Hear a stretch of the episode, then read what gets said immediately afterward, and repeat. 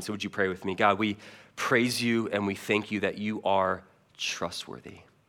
God, we thank you that, um, Lord, you offer us true and living hope because of the resurrection of Jesus Christ. Lord, that we put our hope in a God who came and died for us, not only died, but was raised to life. So, God, we thank you that you have defeated sin, you have defeated death, you have defeated our enemy. And because of that, we have eternal hope, an unchanging hope. So, God, I pray in a new year, Lord, that you would deepen our hope in you, our trust in you. Lord, whatever lot you give us, Lord, help us to turn to you and to trust in you, we pray. In Jesus' name, amen. I first met my wife, uh, Lindsay, at Cedarville University. And uh, in fact, we actually met the first weekend uh, of freshman year at kind of this kickoff party uh, to kind of kick off the school year. Now, I, I met Lindsay, and, uh, and I remember telling my friends about Lindsay. Um, I, I, remember saying to my friends, Man, I, I, met Lindsay Neal, which was her maiden name, and, uh, and this is the girl that I'm going to pursue. This is the girl that I'm going to date. Now, if you ask Lindsay, she doesn't remember meeting me at this party. That's how good first impressions are for me. Uh, but long story short, um, we were friends for the first couple of years, uh, and then we decided to start dating uh, after, after a couple of years. And that was tricky because it was, on one hand, really helpful to have that foundation of friendship before we started dating. Um, but I had to make it abundantly clear that I was not content staying in the friend zone, right? And I had to make it clear not, not by just spending more time with her or by complimenting her more or by surprising her with cookies and, and coffee, but I had to make it so clear to her that I was now pursuing her. And what I did was I took her on a walk around Cedar Lake. Now, if, if, you, uh, if you didn't go to Cedarville, that means nothing to you. But what you need to know is that this was a statement. All right, this was a big deal. This was me uh, making a loud declaration that I am now pursuing this woman, and I may, in fact, buy, uh, buy a ring uh, before spring. Okay, that, that was kind of the, uh, the, the statement on campus there. And now, when you took someone kind of around Cedar Lake that you were pursuing, this was also the place that you had a DTR, okay, kind of this uh, define the relationship conversation. And, uh, and a DTR is, is where two people uh, kind of come together. They have this conversation about, about who they are, right? What they want the relationship to be. Uh, right? Like, like they have this conversation about their expectations and their aspirations about this relationship. And they're really important conversations, right? They're, they're important because they have the ability to shape how this relationship will be different than other relationships. Well, I share that with you because uh, those DTR conversations are not just important for dating relationships, but they're also really important for churches. That as we begin uh, 2021, over these first couple of weeks, church, I want to have a uh, a DTR with you. I want, I want to talk about who we are as a church. I want to talk about uh, what's really important to us and, and what our core values are. And I think that this is really important because um, even though we've had a lot of visitors in 2020, uh, but we've, you know, we've entered into this new building, we've got these new core values, and I think they're important to talk about, uh, uh about who we are and what's really important for us. Now, it's true that every church has the same, basically the same mission, right? It's the Great Commission from Jesus in Matthew 28, where Jesus says, Go, therefore, and make disciples of all nations, baptizing them in the name of the Father, the Son, and the Holy Spirit, teaching them to observe everything that I've commanded you, right? That, that is every church's assignment for us at Pennington Park, we have taken that Great Commission and we've kind of summarized it in our own words with our own mission statement, which is out there on the wall in the lobby, which is to know Jesus and to make him known to others, right? Everything that we do at Pennington Park Church, we want it to be centered on the person and work of Jesus Christ.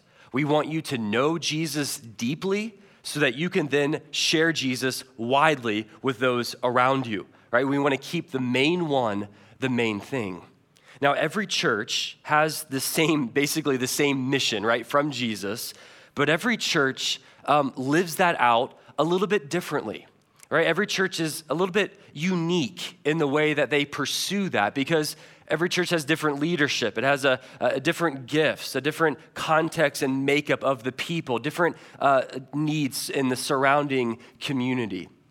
And so, the question that I want us to, to wrestle with in this kind of DTR moment is how do we, Pennington Park Church, uniquely live out this mission? Right? How do we pursue this mission here at Pennington Park Church? And that's what we're going to uh, answer over the next couple of weeks. And I'm kind of envisioning us walking around Cedar Lake together as we talk about who we are as a church. Well, in describing who we are, we use these six uh, core value statements that all begin with the phrase "we are," which is the title of this uh, of this quick sermon series. And our core values, which are on the wall out there in the lobby, these help to clarify um, the things that matter most to us. They are principles that undergird, influence, and help clarify not only the things that we do, but how we do them. These core values help answer the questions who are we? What defines us? What's really important to us? And what are the non negotiables of our church? Now, I want to be clear um, that these core values, they're different than theological statements of faith. Okay, we have a, a, a theological statement of faith um, elsewhere that's on our church website if you're curious. But these core values are statements that describe the flavor of our church, the culture of our church. Uh, for example, uh, when you walk into uh, Taco Bell, um, it's very different than when you walk into Chick fil A. Right now, I love Taco Bell. You guys know that um, as a church, but but they're they're different. Um, there are different cultures there. There's a different flavor uh, among those two different restaurants, even though they basically have the same goal. They want to feed you food and make money. But at Chick fil A, when you walk in there, you're going to be politely greeted, you're, you're going to be well served, and, and if you want a refill, someone comes to you and asks you for a refill and refills your drink for you. In fact, they have like the, the cleanest ball pit for, for children known to man. Like, unlike other restaurants where you're kind of afraid that you're going to contract a harmful disease, right? But at Chick fil A, it is so clean, right? And that's because of their core values. Just to give you a few Chick fil A, it says that we're here to serve, we're better together, we are purpose driven, just to name a few. And those core values shape the culture and the flavor uh, of that particular restaurant. See, core values are the cultural descriptors explaining who you are. And for us at Pennington Park Church, we have six of them. Our core values are that we are driven by the Bible, we are shaped by the gospel, we are known and embraced, we are united in Christ and diverse, we are participants, not spectators, and we are sent and sending. And we're going to take the next three weeks and tackle two of these each, uh, each Sunday and be able to explain what these look like at, excuse me, at our church. And so with that, let's begin looking at what it means to be driven by the Bible from Psalm uh, 19. And so hopefully you guys are there. We're going to look uh, at verses 7 through 11 together to be able to explain why this is a core value at our church. So Psalm 19 verses 7 through 11, the Word of God reads this way It says that the law of the Lord is perfect, reviving the soul. The testimony of the Lord is sure, making wise the simple. The precepts of the Lord are right, rejoicing the heart. The commandment of the Lord is pure, enlightening the eyes. The fear of the Lord is clean, enduring forever. The rules of the Lord are true and righteous altogether. More to be desired are they than gold, even much fine gold, sweeter also than honey and drippings of the honeycomb. Moreover, by them is your servant warned. In keeping them, there is great reward. This is the word of the Lord. So much in here in these couple of verses. This passage is all about the sufficiency of God's word. And there's so much in here. I won't be able to get to everything here, but I want to just take a step back and just show you kind of a big picture uh, of these verses and what the Bible has to say about itself. When you look at these verses, I just want to point out a couple of things you'll notice that it contains six different names uh, of the Word uh, of God. It talks about how the Word of God is the law, or it's the testimony, the precepts, and so forth. These are all ways that God has revealed himself to us. He's revealed his will to us. These are kind of interchangeable in talking about the Bible or talking about God's word. You also notice in these verses that there are six different qualities or character traits of God's word. Uh, these are words that describe what the word of God is like. And you can see them there. It's perfect, it's sure, it's right, it's pure, it's clean, and so forth. But the psalmist here, David, also explains the effect that God's word has upon us uh, when, when it comes into our lives that it's able to revive us, it's able to give us wisdom and joy, it's able to enlighten our eyes, and so forth. And this is part of the reason why we want our church to be driven by the Word of God. Okay, now let me just provide two conclusions uh, about the Word of God, why this is a, a core value of our church from Psalm 19. Here, here's the first thing that I want you guys to know from this psalm is that the Bible is trustworthy and sufficient. Notice again how this passage describes the nature of God's word.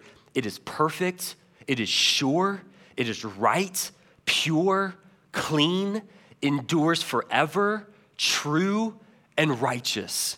That is an enormous and, and such a significant list of words to describe something. What else in the world would you use those words to describe something? Nothing. The psalmist David here wants us to look at the Bible and have full confidence that we can trust in it.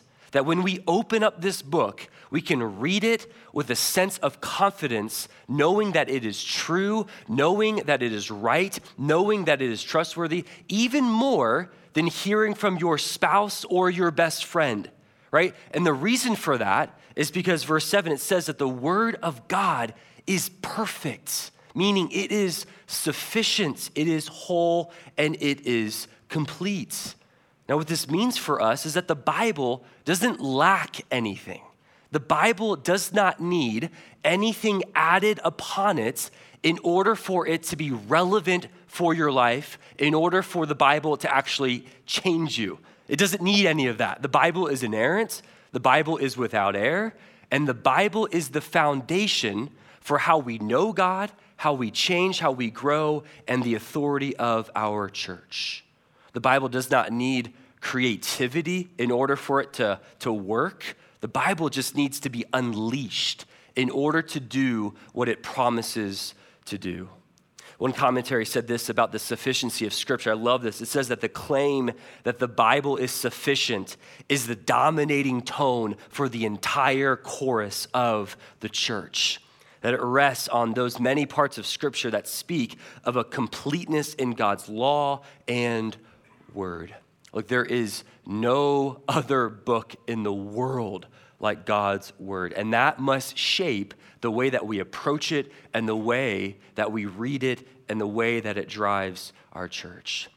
One of the things that I love about the sufficiency of God's word is that saying that God's word is this all sufficient revelation means that no matter what sin you have in your life, no matter what problem you have in your life, because of the sufficiency of Scripture, it is able to help turn you from that sin and lead you through those problems while feeding you joy in God. That this book contains everything we need for life and godliness. Jesus even testified to this when he was being tempted by the devil in the wilderness. He said that man does not live on bread alone, but on every word that comes from the mouth of God. Isaiah 48 says that the grass withers, the flowers fall or fade, but the word of God stands forever. That God's word, it's trustworthy and it is sufficient. Another reason why I think the Bible is so important, why it's a core value, is because the Bible transforms us. All right, verse 7 says that the Bible is able to revive the soul. This word revive can mean to transform, can mean to, to convert, and what this is referring to is the entire person.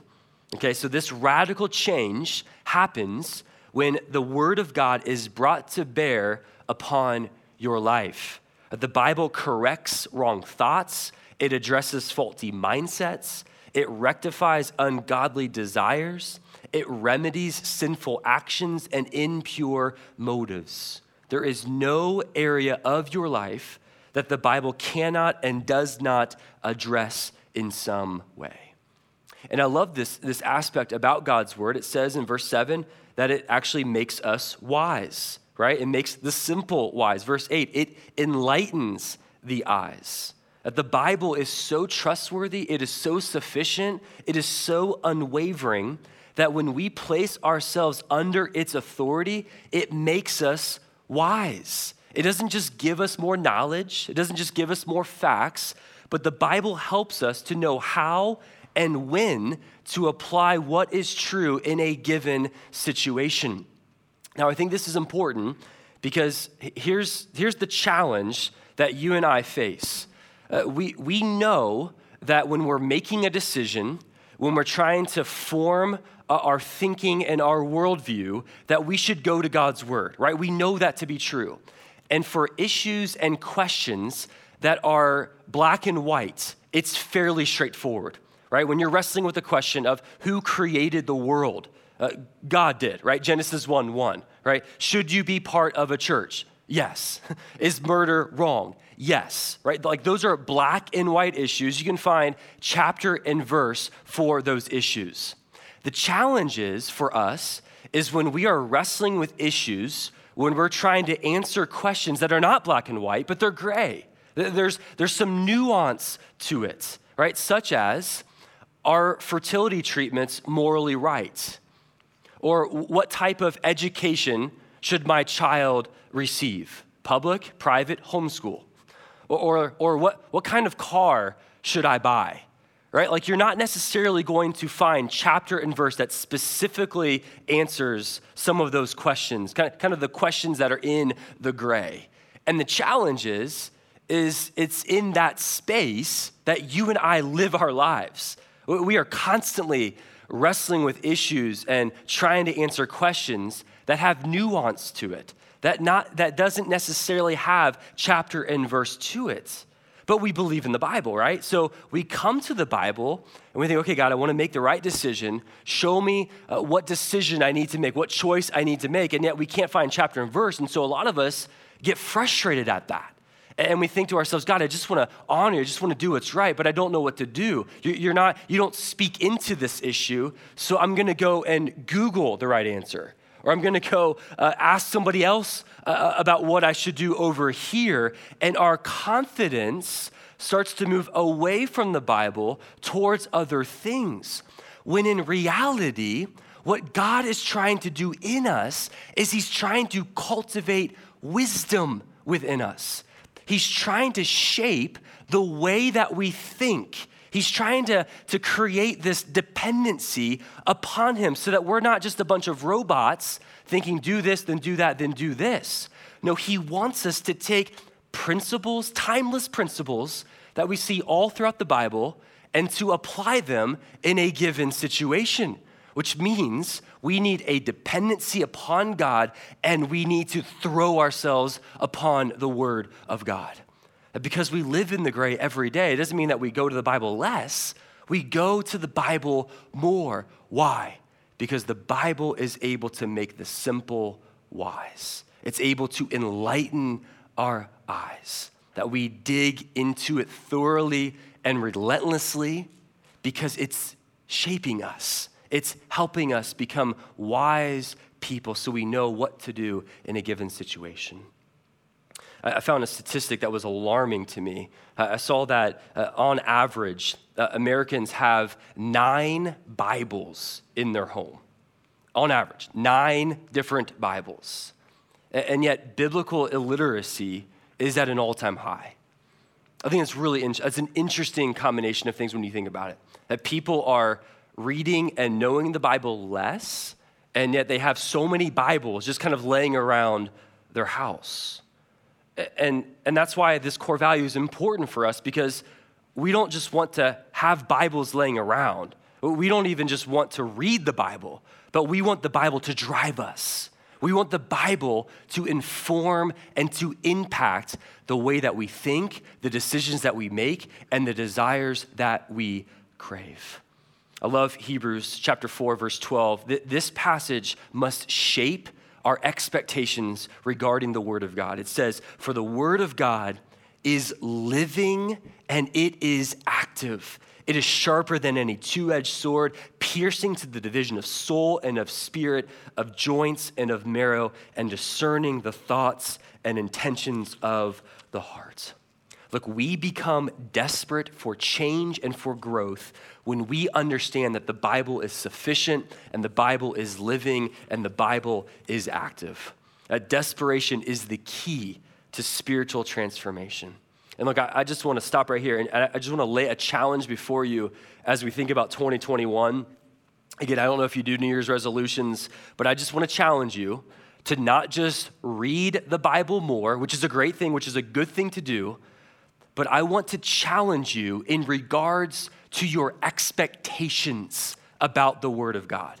I want to challenge you in 2021 that when you approach God's word and when you read it and when you open it up, that you have an expectancy that this word will change you, that God will speak to you, that God will revive you, that God will transform you, that it may not happen in a moment, it may not happen like overnight, but gradually, incrementally, as you put a deposit into your soul with the Word of God, God promises to bring the growth and to reviving you. And my prayer is that we would have that type of expectation about the Word of God, that God will speak, that God is living and active through His Word, speaking truth into our lives. I really believe that expectation about God's Word not only will impact your frequency in this book, but it will impact the depth and the hunger that you have for God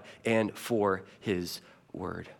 2 Timothy 3 declares that all scripture is breathed out by God. It's profitable for teaching, for reproof, for correction, for training in righteousness, that the man of God may be complete, equipped for every good work. Praise be to God for this gift that we have in God's word. Now, there's a lot more I could say about God's word from Psalm 19, but I want to maybe press this home about how we actually live out this core value at Pennington Park Church. Because the reality is, is that every church should have this as a core value.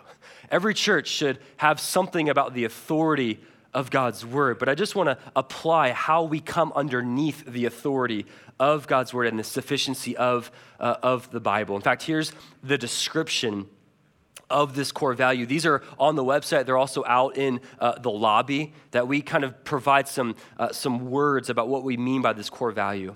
We say that the Bible is the authority over all our beliefs and practices. It's sufficient for the Christian life and the church's ministry, which means every decision, sermon, and ministry is anchored in God's word. Okay, so a couple of ways that we live this out. First, corporately, when we gather together as a church, the Bible is our authority. Right? Man's opinions, man's ideas, man's creativity is not what transforms our hearts. Only the Bible does. And so that impacts the songs that we sing, the, prayers that we pray. Even Mark, one of our elders, prayed a prayer. I think he quoted like seven different passages of scripture, right? It impacts the, the scriptures that we read and what we preach upon as we try to create space for the Spirit of God to take the Word of God to transform the people of God. Now, obviously, this is demonstrated most clearly in the preaching of God's word. Our normal preaching diet is to walk through books of the Bible, walk through uh, these books verse by verse. That we believe in preaching where it takes the main message of the text and that becomes the main message of the sermon. We think modeling that and instructing the church about what that looks like informs the way that we should read the Bible and study the Bible for ourselves throughout the week that it's a declaration that man's ideas are like flowers that fade, but the word of God stands forever. Another area that we live out this core value is through our ministries, our ministry philosophies. They, they all prioritize the Word of God, uh, teaching the Word of God, learning the Word of God, and living out uh, the Word of God. This impacts uh, the curriculum that we select in our ministries. This impacts the, the resources that we recommend and, and how we think about various topics and issues. Just to give you one practical example, as a few years ago, we were thinking about what type of, of curriculum we wanted to choose for children's ministry. And there are dozens of options, and they all prioritize different things. And what we wanted was a curriculum that prioritized not entertainment or kind of babysitting the children back there, but the Word of God. And so the Gospel Project is where we land it because it, it, it's grounded in the Word of God and it connects it to the gospel and to who Jesus Christ actually is. Now, another key area where the Bible impacts our church the, the, is the decision making process by the leadership of our church, staff, and elders. As we think about making decisions, there are so many different variables, but the one variable that holds the most weight is the Word of God. In these scenarios, someone's asking, What does the Bible say about that? Or how does the Bible impact the decision that we are making here? And the reason that's true is because we are driven by the Bible that we want to be this church that not only loves sermons, but we love the Word of God and hearing from Him. So we are driven by the Bible.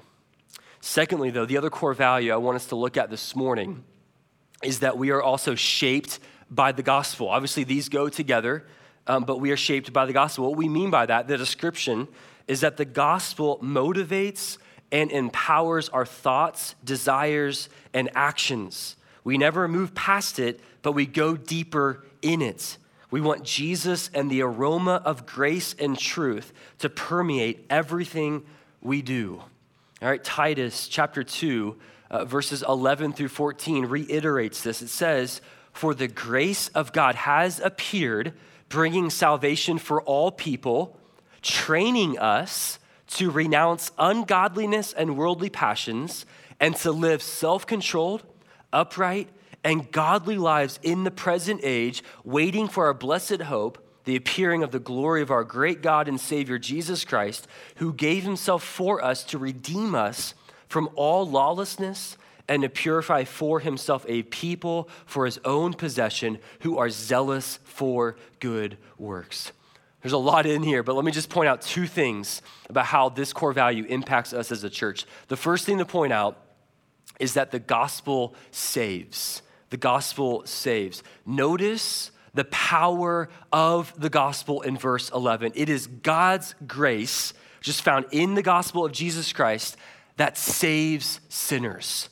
That God's grace in the gospel, it's not neutral, it's not passive, it is not inactive.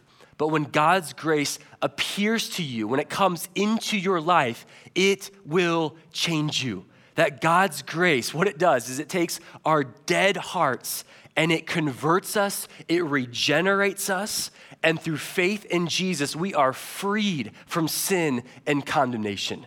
The gospel is that powerful. And, and all of that is true because of what Jesus Christ did for us 2,000 years ago right? This is where we anchor our church within the person and work of Jesus Christ. That 2,000 years ago, Jesus Christ got up on a cross and he died in the place of sinners. Right? He took our sin, our disobedience, our offenses against a holy God, and he died in our place, taking our punishment. And, and what Jesus did there is he made verse 11 possible. What he did is he allowed the grace of God now to appear to us and to change us and to save us. Look, there is nothing more powerful in the world than the gospel of Jesus Christ that takes filthy sinners like you and me and makes us righteous and accepted before a holy God. And I, I just have to pause here this morning. I have to ask you do you believe in this gospel? That has the grace of God appeared to you in your life and has it saved you? Has it changed you? Have you put your faith, your trust, not in yourself, not in your works, not in your church attendance, but fully in Jesus Christ and turned from your sins? Look, that is the most important question that you will ever answer in your entire life. And it's the question that you have to answer.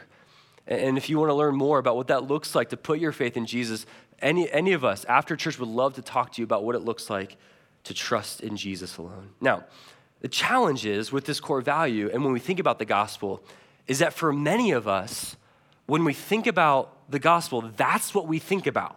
Like we think about the forgiveness of our sins. We think about, okay, heaven, uh, eternal life, salvation.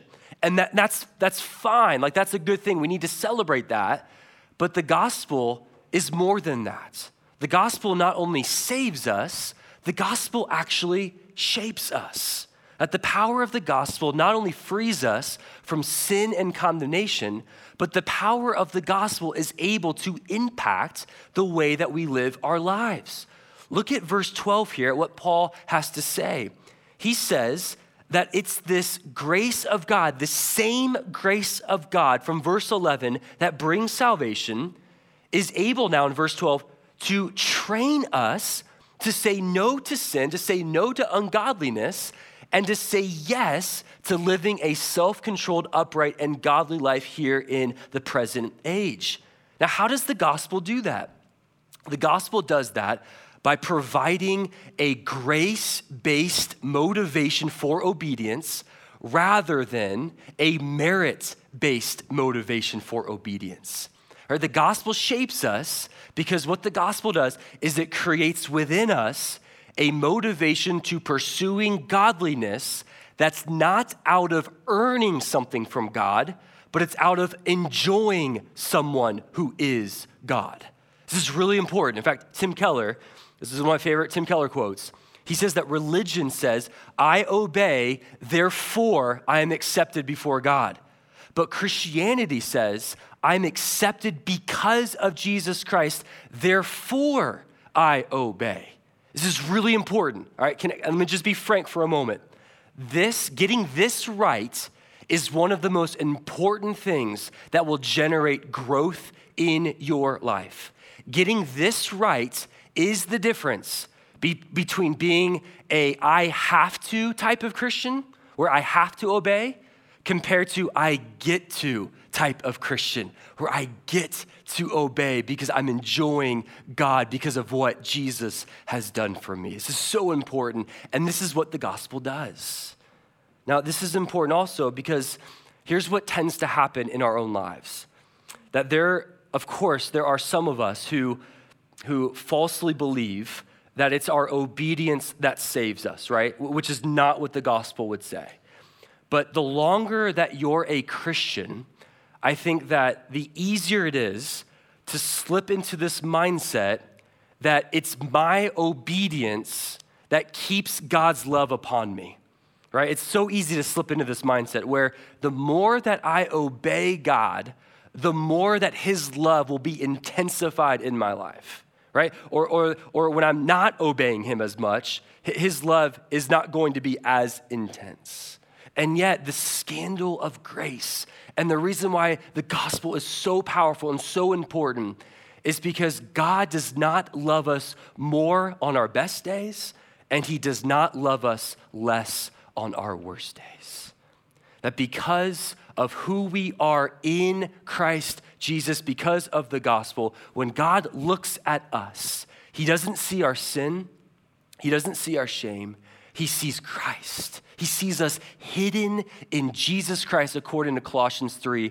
And what that means when God looks at you, he sees the perfect righteousness of Jesus. And so you're accepted, you're whole, you're righteous, you're complete. And so God's love doesn't increase or decrease based on your obedience because of who you are in Jesus.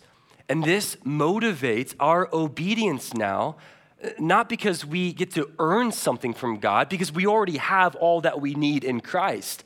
We have an unchanging acceptance before God in Jesus. And so now we obey out of gratitude, out of love for our Father, and out of a desire to be who we truly are in Christ. And yet the gospel gets better. The gospel not only frees us from the bondage of sin, not only saves us, not only gives us the correct motivation for obedience, but the gospel is actually something that we can display in how we live our lives, in every area of our lives. All right, let me give you an example. Um, parents, uh, we have an opportunity every day to display the gospel to our kids. And one of the most powerful ways that we can display the gospel to our kids, that we can make Jesus look like the ultimate treasure, is through our own repentance. Now, mom and dad, when you sin in front of your kids or towards your kids, when, not if, when you sin in front or towards your kids, you have an opportunity before them to display what the grace of Jesus is all about and what it means to truly repent. That when you own your sin in front of your kids, when you ask for forgiveness, and when you talk about the grace that is found in Jesus because of the gospel, that, that is one of the most powerful ways that you can display what the gospel is all about.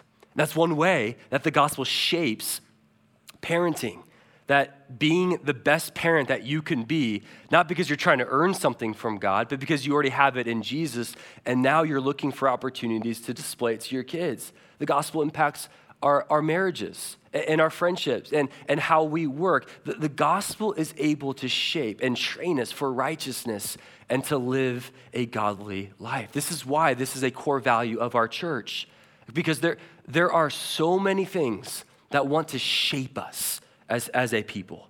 Uh, entertainment wants to shape us, being, being cool or, or hip wants to shape us as a church. Uh, fear wants to shape us. Uh, shame wants to shape us. Merit wants to shape us. And yet, for us at Pennington Park Church, we want the gospel of Jesus Christ to shape who we are as a people.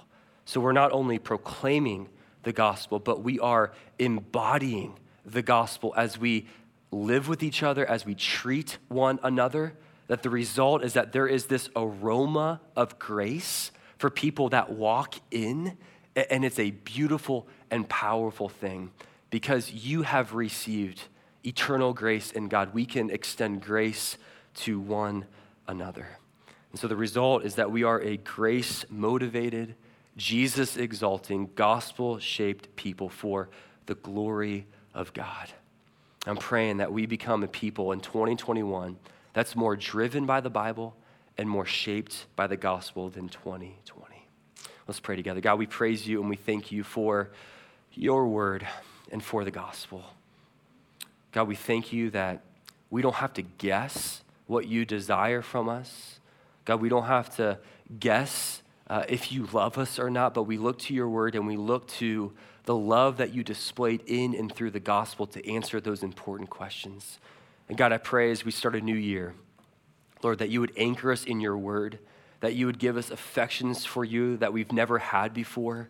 And God, even though we will experience trials this year, Lord, we thank you that your word tells us that you will walk alongside us in the valley. So, Lord, would you deepen our trust, deepen our expectancy of your word? We pray in Jesus' name. Amen.